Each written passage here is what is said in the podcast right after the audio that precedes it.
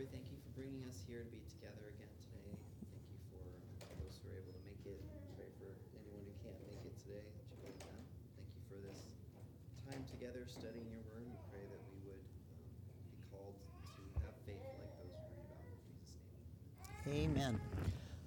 Well, as Patrick prayed, we are learning about faith and seeing examples of faith in Hebrews 11. And just by way of review, especially since it has been a couple weeks, what's a working definition of faith based on Hebrews 11?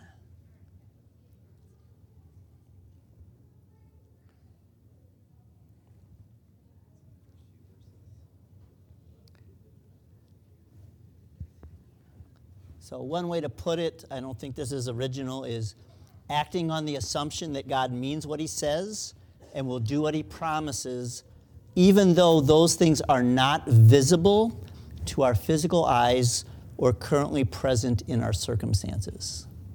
So obviously, if we could see it, doesn't take faith. We walk by faith, not by sight. So sometimes we can't see it, or sometimes it's not. We can't see it in the present. It's something God says about the future, and so it's trusting God will do what he says he'll do in the future. Where does our faith ultimately come from? God. Nice one, simple answer. So we looked at 7 different verses that trace the origin of our faith ultimately to God. We do exercise faith. We are the ones who believe. We are doing that willingly and gladly. But it's God who gives us that faith. And so we looked at verses like Ephesians 2:8, by grace you've been saved through faith, and that, referring to that faith, is not of yourselves. It's a gift from God. Or Philippians 1:29, to you it has been granted not only to believe in Christ, but to suffer for him. So granted is a free gift. Or in Hebrews 12, later we'll see that Jesus is the author and finisher of our faith. He created it for us. Okay, so then we started looking at different individuals that are in the Hall of Fame, it's sometimes called.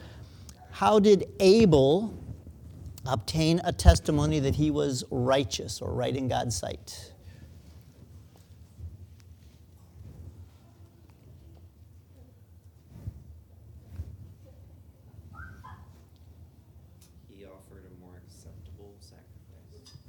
But what made it more acceptable? Faith. Okay, so by faith, Abel offered. And then how was it that Enoch was pleasing to God?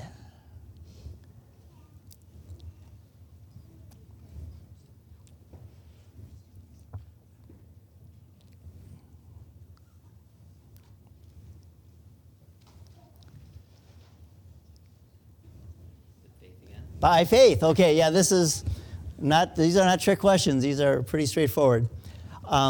How difficult is it to please God without faith?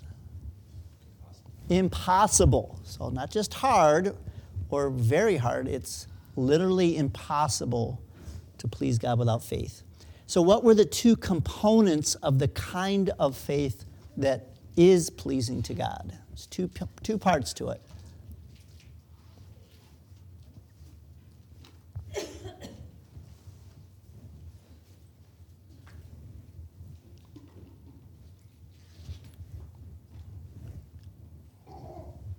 Looking at verse 6, perhaps.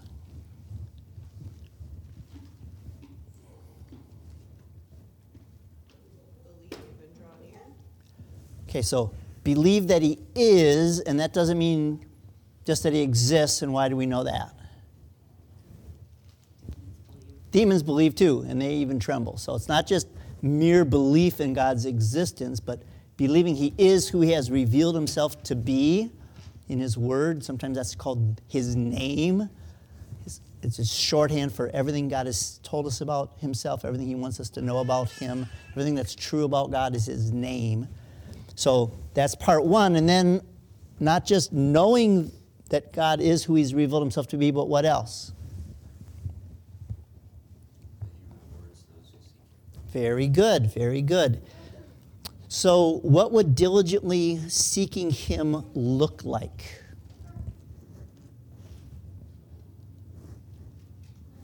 What does it mean to seek God?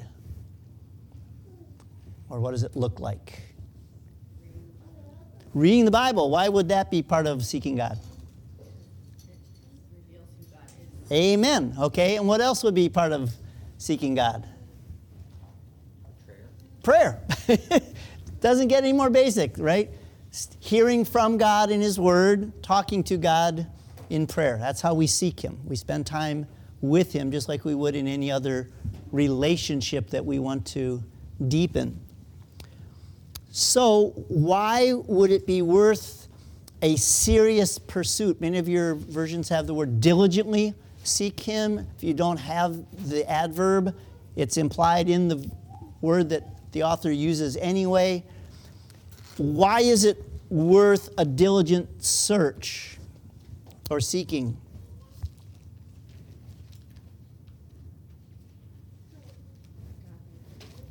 What's that? God rewards you. There's a reward, and what is the reward? God. Yes. So let's read Jeremiah 29:13. Would somebody read that? Jeremiah 29:13. Of course, 29:11 is a verse you'll see on graduation cards every spring. I know the plans I have for you, says the Lord. But 13... would somebody read that, please?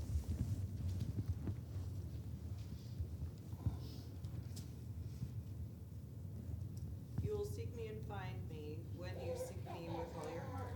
Okay, so that sounds very similar to Hebrews 11:6, doesn't it? Seek me with all your heart. Diligently seek him. And what do we get when we seek him?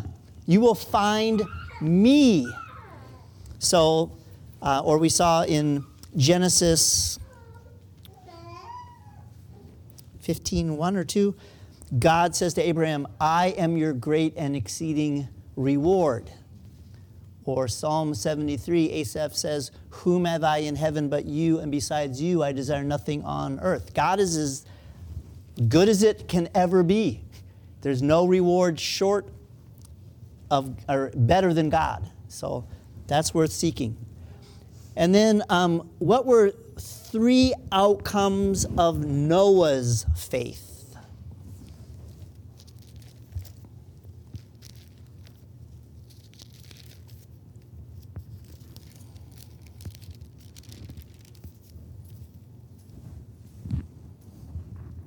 reference to God, he built the ark.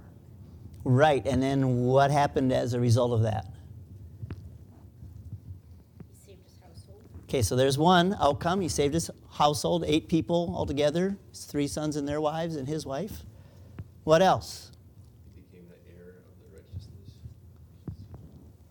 Right, which we're seeing in Romans, right? That God is always justified or declared right in his sight people by faith, all the way back to Noah and Abraham and David we'll see today. It's always been by faith. It's not used to be works, used to be sacrifices, and now it's faith. It's always been faith. So there's 2 out of the 3. What's the third? He condemns the world. He condemned the world. So I think I've shared this before, but one of the reasons we appreciate Desiring God children's curriculum is it's very God-centered, and so the chapter on Noah is not Noah and his fluffy animal friends on the floating zoo. It's God destroys the world. Which is a lot for a kid to digest, but that's reality. That's what the story is about. It's not just about animal friends. And so that's reality. And so that's something that Noah did by believing God and building the ark. So any comments or questions on what we've seen so far in Hebrews 11?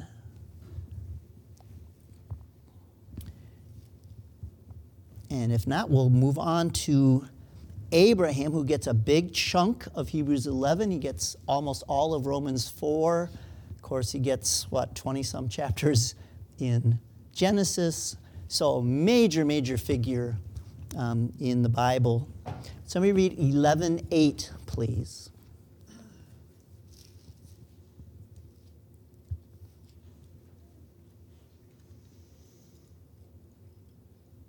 by faith, Abraham obeyed when he was called to go out to a place that he was to receive as an inheritance. Is there any more? 11:8. Yes, please. And he went out not knowing where he was going. There you go. Thank you. No worries. Okay, so what are some things that make moving complicated anyway? Just everything, right? Like what?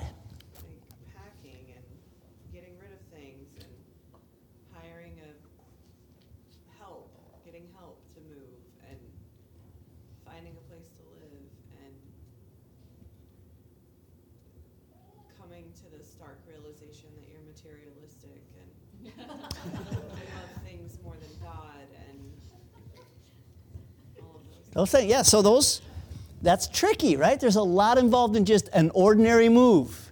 What makes Abraham's move even more complicated? You didn't know where he was going. Don't know where I'm going. So the two scenarios I think of is Abraham coming home and saying, honey, we're going to move. What's Sarah's first question? Where are we going? I don't know. Would that be a great answer, husbands, to your wives? I don't know. We're just going to pack it up and move.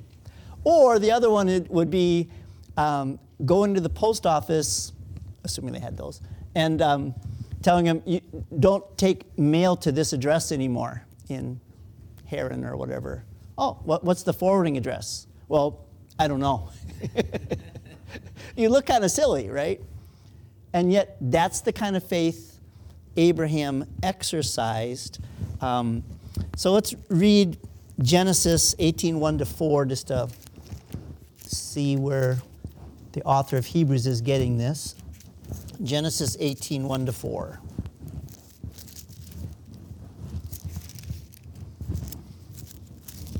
Can somebody read those verses, please?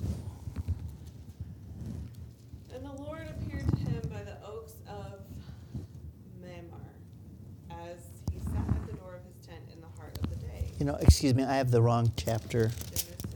Yeah, you were actually right. That's what I asked you to do, and I was wrong. It's how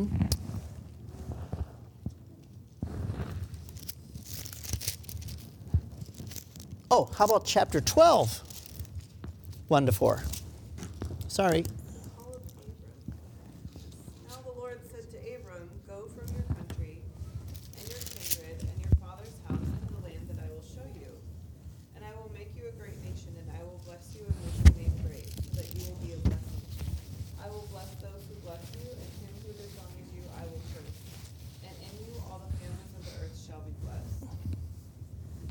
And then 4, please. So Abram went as the Lord had told him, and Lot went with him. Abram was 75 years old when he departed from Haran. Okay, so here's this call, go. You're leaving your family, you're leaving your friends to a land I'll show you. I'm not telling you where that is yet. And verse 4 says, so Abraham went forth. So by faith, Abraham obeyed. So do you remember? We saw Abraham as an example of what back in Romans 1:5. Remember that? He is an example of righteousness. We'll definitely see that in Romans 4. What's he an example of in Romans 1:5? He is a descendant. Okay, so let's read Romans 1:5. It's been months since we were in Romans, so. No. Obedience of faith, yes. So there's acts of compassion or deeds of mercy. So that kind of phrase talks about something that springs from something else. Acts of kindness are things that people do because they are kind people. So Abraham had obedience that springs from faith, or faith that produces obedience, not obedience without faith, because it's impossible to please God without faith, or faith without obedience, which 1 John talks about a lot, but faith that expresses its reality by obeying. So Abraham's just a great example of faith itself, as well as obedient faith, or faith that obeys, or the obedience of faith. So one summary of what we've seen so far for Genesis, just talking about what faith is like, is faith trusts God in spite of unanswered questions. That'd be a fair summary. You're asked to move where you don't know where. Abraham's got questions. Sarah's got questions. And I don't have answers. I'm going to trust God in spite of unanswered questions. I'm guessing all of us have experienced times in our lives where we had some like, how come, Lord? Or why is it that way, Lord? And trusting God in spite of not having those answers, at least in this life. Angela, do you want to? Okay. Looked like you were leaning forward like you were going to say something. Okay, let's keep going. Yeah, please do. Thinking about it is just like, okay, Hannah and I are talking about how to plant a garden. Okay. About God's motives for why he doesn't reveal things. I don't know if we should know this or understand it, but he doesn't reveal to Abraham what it is that he's going to do, but he knows. God knows the whole. Obviously, God knows, right. I mean, like, he's growing. Is he not growing Abraham's faith by not revealing this, or can we understand why he would not tell us? Like I always hesitate to try to answer a question that starts with, why does God fill in the blank? We're not on a peer level of, oh, I can speak for God on that one. I think it's part of the nature of faith is if you have all the answers, then it's not faith anymore. It's just, I've got this explanation. Well, of course it makes sense to go here because, you know, the promised land is better than Haran. Well, then I don't need faith. A non-believer could move if they had that information.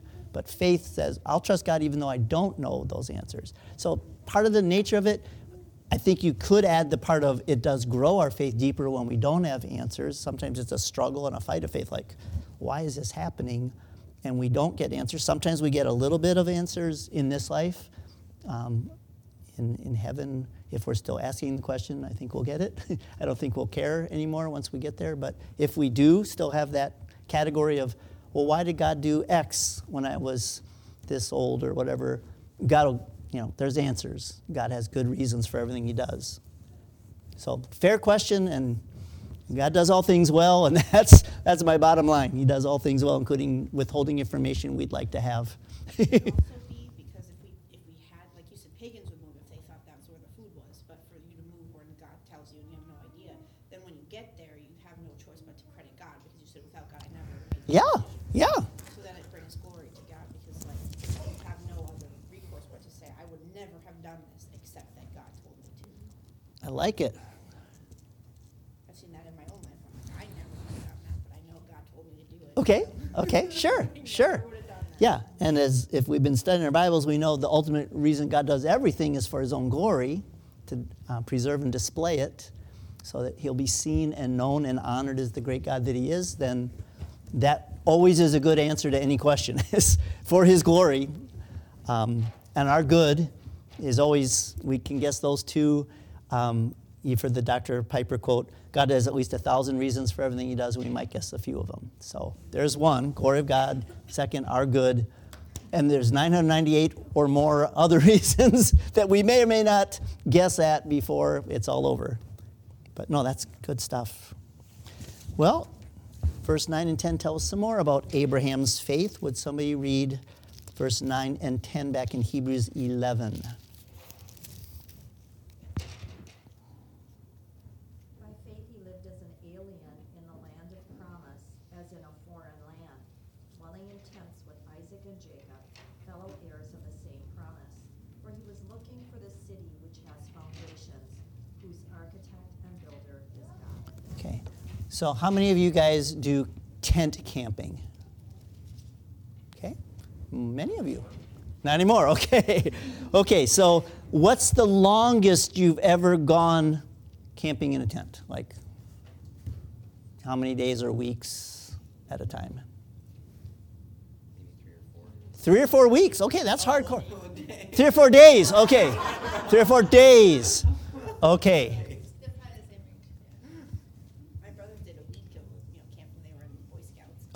Okay.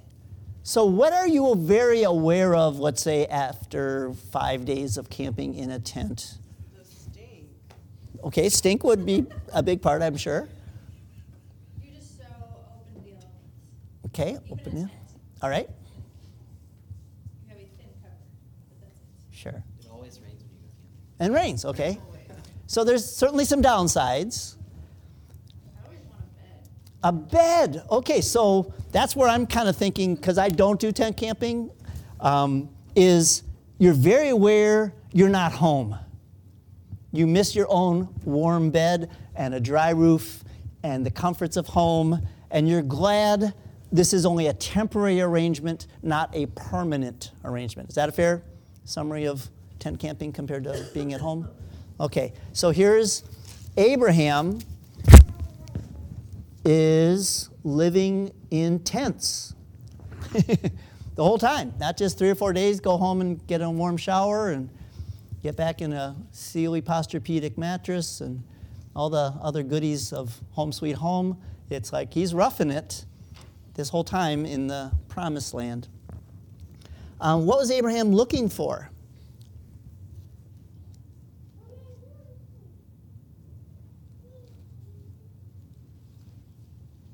The promise of God. Okay. A city or a place to live, someplace permanent. Right. A permanent place, the city that has foundations. So there's some stability, security, permanence. Tents are very temporary, pick up and pack up and go. Cities like here, okay? So what city do you think he's talking about? Heaven, right? So let's go to Hebrews 13:14. There's another reference that sounds very similar. Hebrews 13:14.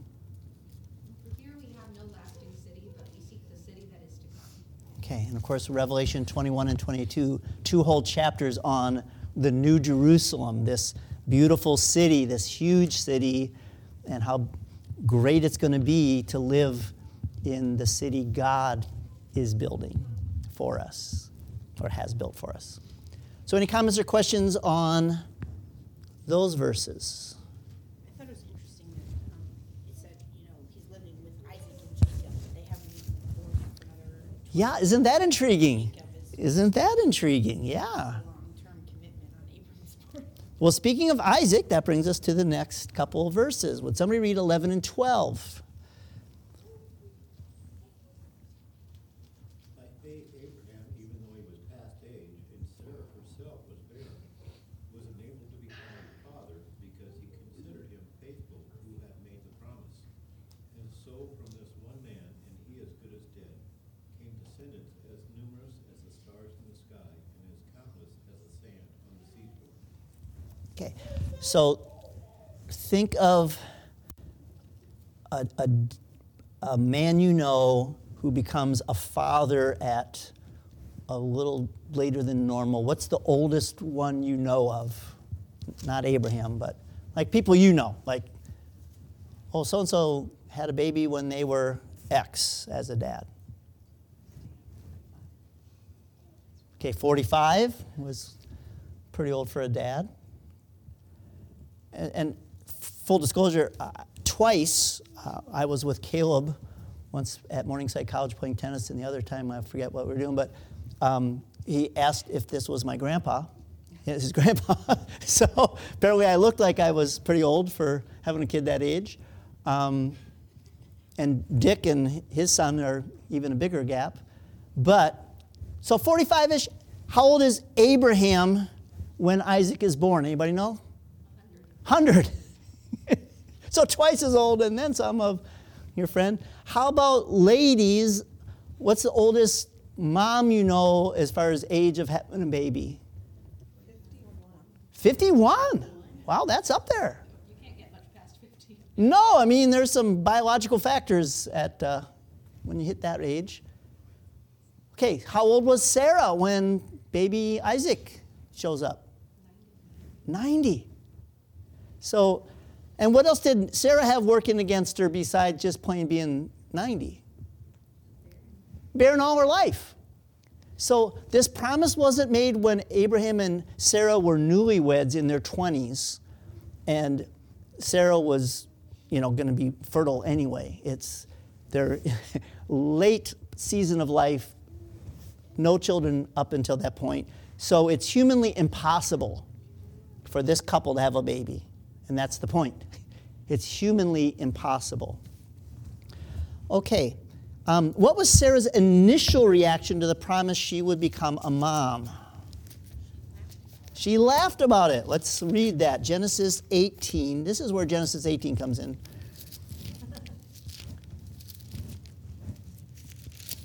Would somebody read 9 through 14?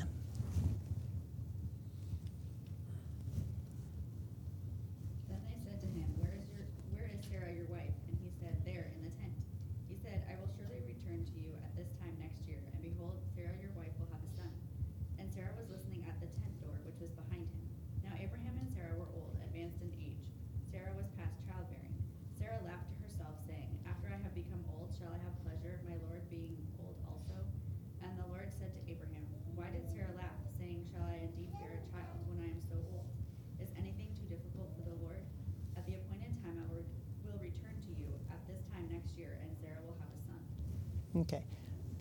Anybody want to throw a rock at Sarah for her reaction to this? Like, oh, my faith is so strong. What's wrong with you, girl? No.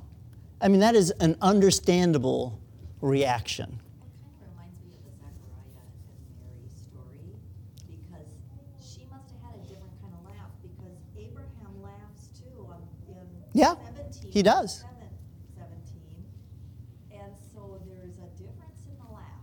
Mm-hmm. And the same with Zechariah's response and Mary's response. Okay, so if you're not quite clicking with what she's talking about, Zechariah and Mary. So Zechariah and Elizabeth were old. Elizabeth had been barren. Gabriel appears and says, you're going to have a son. And what was his reaction? How can this be? Okay, Gabriel appears to Mary and says, you're going to bear a son. How does she respond? How can this be? So same question, just like same laugh. But there must have been a difference in heart, because Zechariah is chastised and like he can't speak until the baby's born. And Gabriel says, well, the Holy Spirit will come upon you and, you know, the child will be the Son of God. And Gabriel does give an explanation. So it wasn't how can this be in a, I demand a clear explanation. I just like, how's this going to happen, Lord? I believe you. Just help me understand. And Zechariah's like, I don't believe you. Like, prove it. Kind of heart attitude. So they both were asking the same question, but the heart behind it. So Sarah and Abraham both laughed, but Abraham's must have been a, I believe it, and it's so funny to think this is going to happen. And Sarah's like, nah, you got to be kidding me. You know, what are the gals at the senior center going to say? You know? So, but nothing will be impossible with God. So how did Sarah receive ability to conceive? From God or by? By faith. So that's the theme, right? By faith, by faith, by faith. And notice she considered God faithful who had promised. So isn't that interesting? So even though her initial reaction was, I don't believe it, I'm laughing at that, at some point she did believe, because she believed God's faithful to keep a promise, even as wild as that. And so I think another conclusion we could say about faith is faith trusts God in spite of insurmountable difficulties.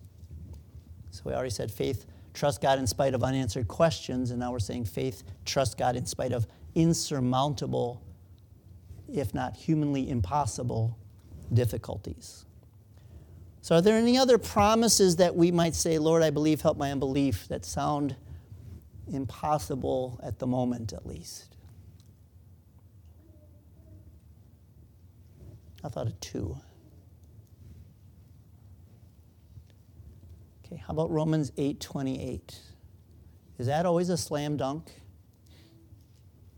If something bad happens, do we just automatically default to God's causing this to work for good?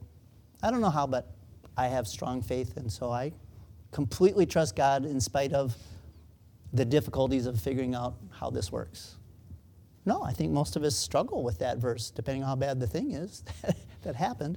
Or even Philippians 4:19, my God shall supply all your needs according to his riches and glory in Christ Jesus. So sometimes if things are tight or some other need is unmet and you don't know how it's going to get met, you might wonder how that promise can be true.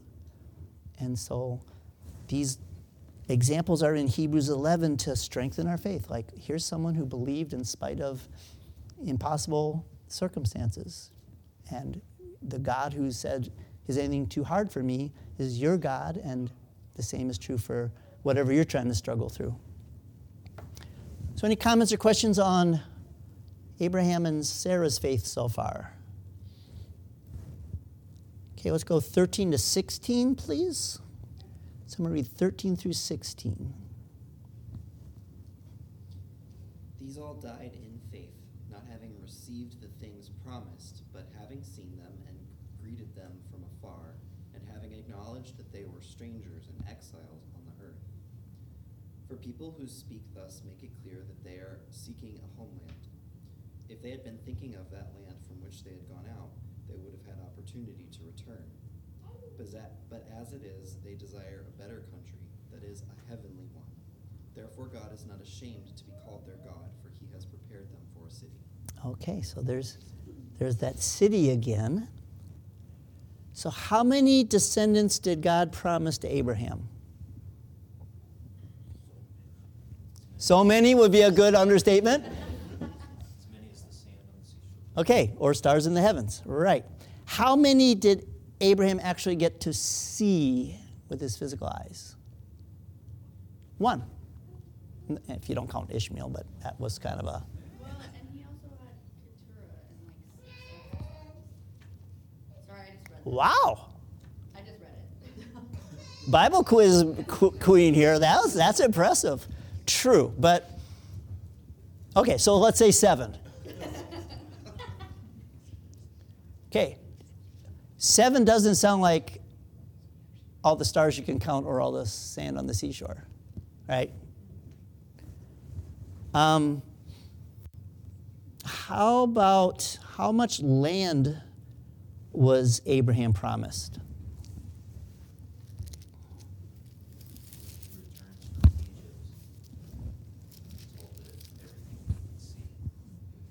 Okay, good. And then there's a really fascinating verse in Romans next week. I don't know how much we'll spend on it, but go to Romans 4:13. Romans 4:13. Somebody read that, please. For the promise to Abraham or to his descendants that he would be heir of the world was not through the law, but through the righteousness of faith. Heir of the world? We're not just talking the promised land, heir of the world. And again, I'll see if I can get at that for next Sunday. But how much land did he own when he died? How many acres? He bought a cave.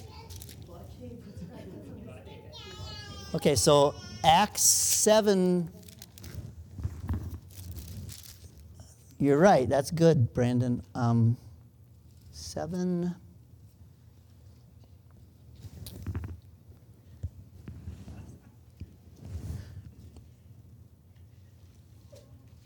Okay, 7:5 of Acts. Yet he gave him no inheritance in it, not even a foot's length, but promised to give to him as a possession and to his offspring after him. Though he had no child. Okay, so there's both pieces. No child, but you're going to have all these descendants. You're going to inherit the world, and you didn't even have 1 square foot other than the cave. Well, that was Jacob got the well from the widow of Sychar. I thought he got a well from, like, a because the woman at Samaria says, our father Jacob got this well.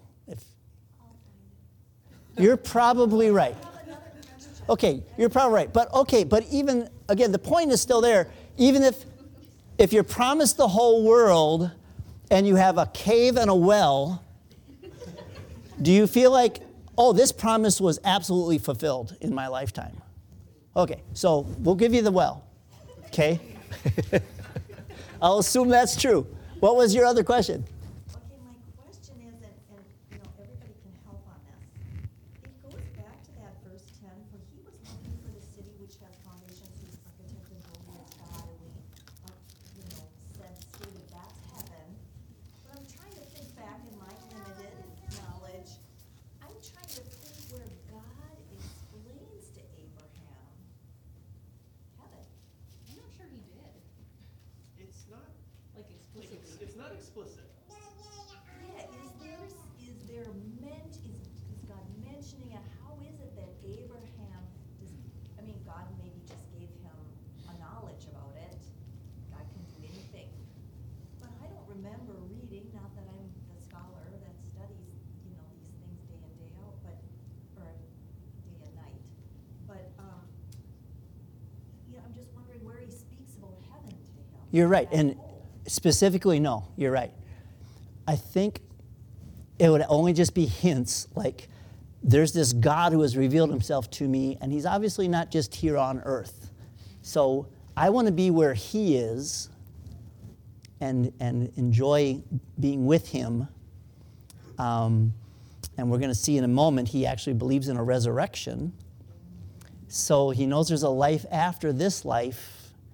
So I think putting that together, there's something after this life, and I want to be where God is.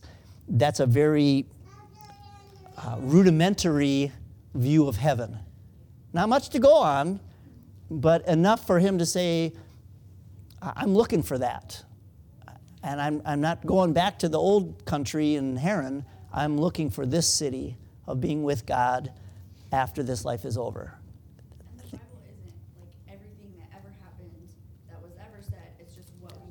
Right. So maybe that was could have been, yeah. Told, but we don't need to know that, and so it's not in the scripture. Also a good point, yeah. God does tell us what we need to know, and it kind of goes back to that unanswered questions thing, doesn't it? Trusting him for the stuff he hasn't told us. But no, that's good. Good questions. All right. So even though Abraham did not get to see promises in his lifetime because they were still future, sounds like Hebrews 11:1, evidence of things not seen, assurance of things hoped for. How did he respond to those promises?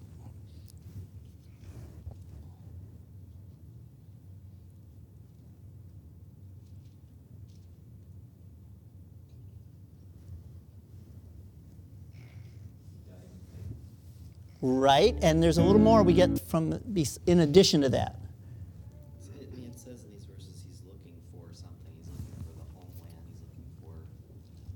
Okay, good.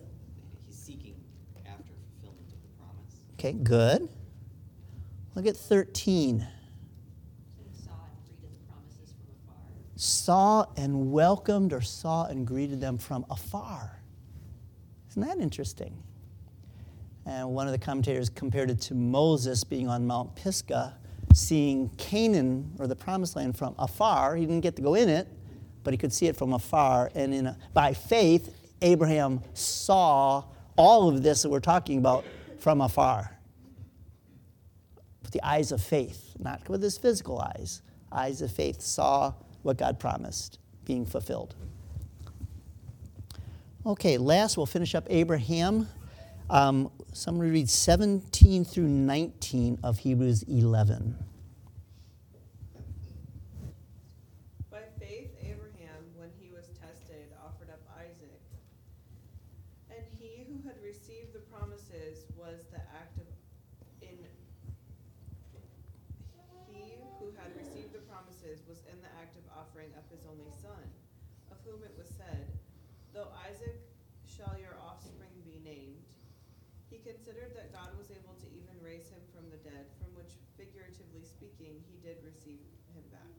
Okay, so what are readers told both here and in the Genesis narrative that Abraham didn't know?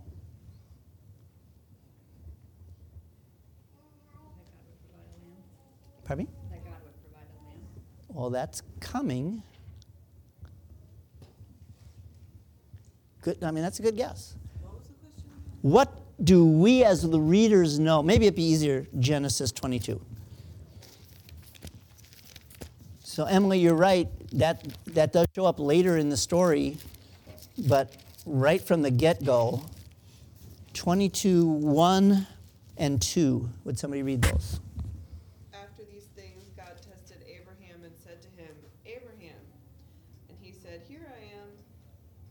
He said, Take your son, your only son Isaac, whom you love, and go to the land of Moriah and offer him there as a burnt offering on one of the mountains of which I shall tell you. Okay. So Abraham rose early in the morning, saddled his donkey, and took two of his young men with him and his son Isaac. And he cut the wood for the burnt offering and arose and went to the place of which God had told him. Okay, so that's good. That's great. Okay, so what does the reader know that Abraham doesn't know yet? Well, Isaac lives. That God is testing. It's a test. This is a test from God. So obviously, this is not for God's benefit. Like, I wonder if Abraham loves me more than Isaac. I think I should give him a test. I hope you don't even think that way. God knows everything, including our hearts. But if you, for example, said, okay, Abraham, multiple choice, who do you love most in your heart? A, God, B, Isaac. Who's going to say B? Nobody. We don't know what we really believe till we're tested, right? I mean, well, if God's asking the question, I'm going to give the answer that God wants. But if in the quietness of my heart, I've wrestled with this, watching friends bury their children. Mm-hmm. I've wrestled with this a lot, mm-hmm. and thought to myself, I could handle anything, but I couldn't handle that. That's a fair way to see it, and. Mm-hmm. That he could do this. Sure. That he could even walk up a mountain with two jabronis. And what's a jabroni? His little men. Okay. He could walk up a mountain with them, with wood, and his son, and no other animal to sacrifice. And they had to have been thinking, what on earth are we doing? Hmm. Yeah, he had 3 days. 3 days walk to think about all the memories of Isaac being conceived at an old age and being born and all the fun memories he would have had. So you're right. I don't think there's anything tougher in the human experience than the loss of a child. I've been to some funerals of kids before too. It's gut-wrenching, and there's no way around it. God, I think, gives us special grace to endure something, and that doesn't make it easy. It just makes it endurable. So if God isn't asking us to give up our children this afternoon, we don't have grace for that. So we don't have to like, wow, my faith is so weak because I don't think I could handle that. You can't handle it on the strength you have today, unless today's the day, and then you'll get extra strength. But anyway, so this is a test to show what Abraham's heart really loves most. What did Abraham believe about God that enabled him to pass this test? His thought seemed to be that if I offer up Isaac and Isaac is going to inherit these promises, God must be able to raise him from the dead. Yes. Yes. That is amazing. Because again, Abraham didn't have a fully developed theology of heaven or resurrection or Jesus or he is still in the early stages of all of that information. But he knew enough or believed enough to go, there's a God in heaven who can raise the dead and fulfill this promise he made, because I know Isaac's supposed to be the one that keeps the promise going, and it doesn't make sense to kill him if he's the only one that's supposed to be that fulfillment. But okay, if that's what God calls me to do, I'll do it. And then God will probably just raise him from the dead or something, because the promise can't be broken. So it has to be fulfilled some way, including a miracle called bringing him back from the dead, if that's what it takes. And obviously God stopped it from that having to be the case, but that was the kind of faith he had. And you actually see it in the Genesis account. You mentioned the two cabronis, was that it? Jabronis. Is that like Italian or? Yeah, they're like his buds. They're okay. I had never heard that term before. Is that, okay, thank you. Tammy and I are the only ones who had never heard that one. But, oh, yeah, okay.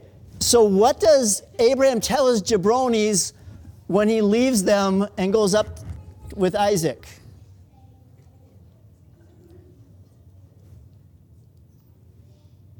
Just wait here, we will go up and... We! And? And we will return. We will return. Bingo! So there's that belief in the resurrection. I'm going to kill him, I think. That's what I have to do. But we're going to come back, the two of us. I mean, that's otherwise, he would have said, I'll come back, and don't ask questions about where Isaac is, okay? And don't tell Sarah. Whatever you don't tell Sarah. We're coming back, because there's a God in heaven who can raise the dead if that's what it takes to fulfill the promises made to this son. And the writer of Hebrews takes that as, this is an example of faith. Trusting God in spite of great cost, even offering a son if that's what you're asked, or in spite of, again, unresolved difficulties, like, how does this even make sense, God? Why would you ask me to do something like this? But I'll trust you anyway, even though I don't understand that one. And God was honored by that kind of faith. So, any comments or question on Abraham's faith?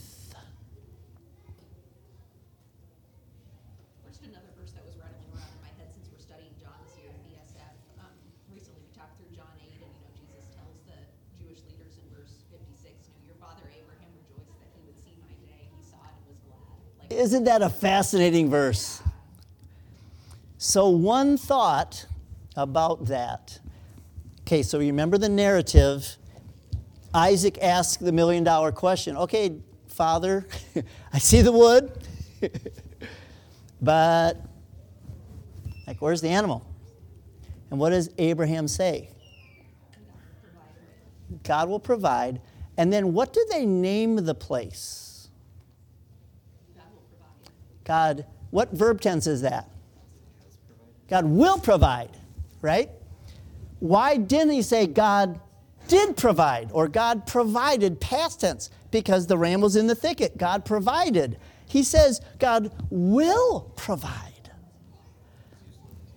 He's looking to Jesus. So I think that's what Hebrews or John 8 is about. Abraham saw that, and many people believe Mount Moriah is where Jerusalem ended up being built. So he's looking ahead. God's going to provide a lamb in this spot someday. I don't know what that's going to look like, but he sees that and rejoices 2,000 years before Jesus shows up. That is really cool. And of course, the leaders are like, you're not even 50 years old. How could you see Abraham? And it's like, well, I got news for you. I'm not just 2,000 years old. Before Abraham was 2,000 years ago, I am, as in the name God revealed at the burning bush, I am that I am, eternal being. So that John 8 passage is just incredible about what Abraham saw with the eyes of faith, because he obviously didn't see it with physical eyes. He saw it by the eyes of faith. Okay, we do need to wrap it up. Let's close in prayer. Kyle, would you lead us, please?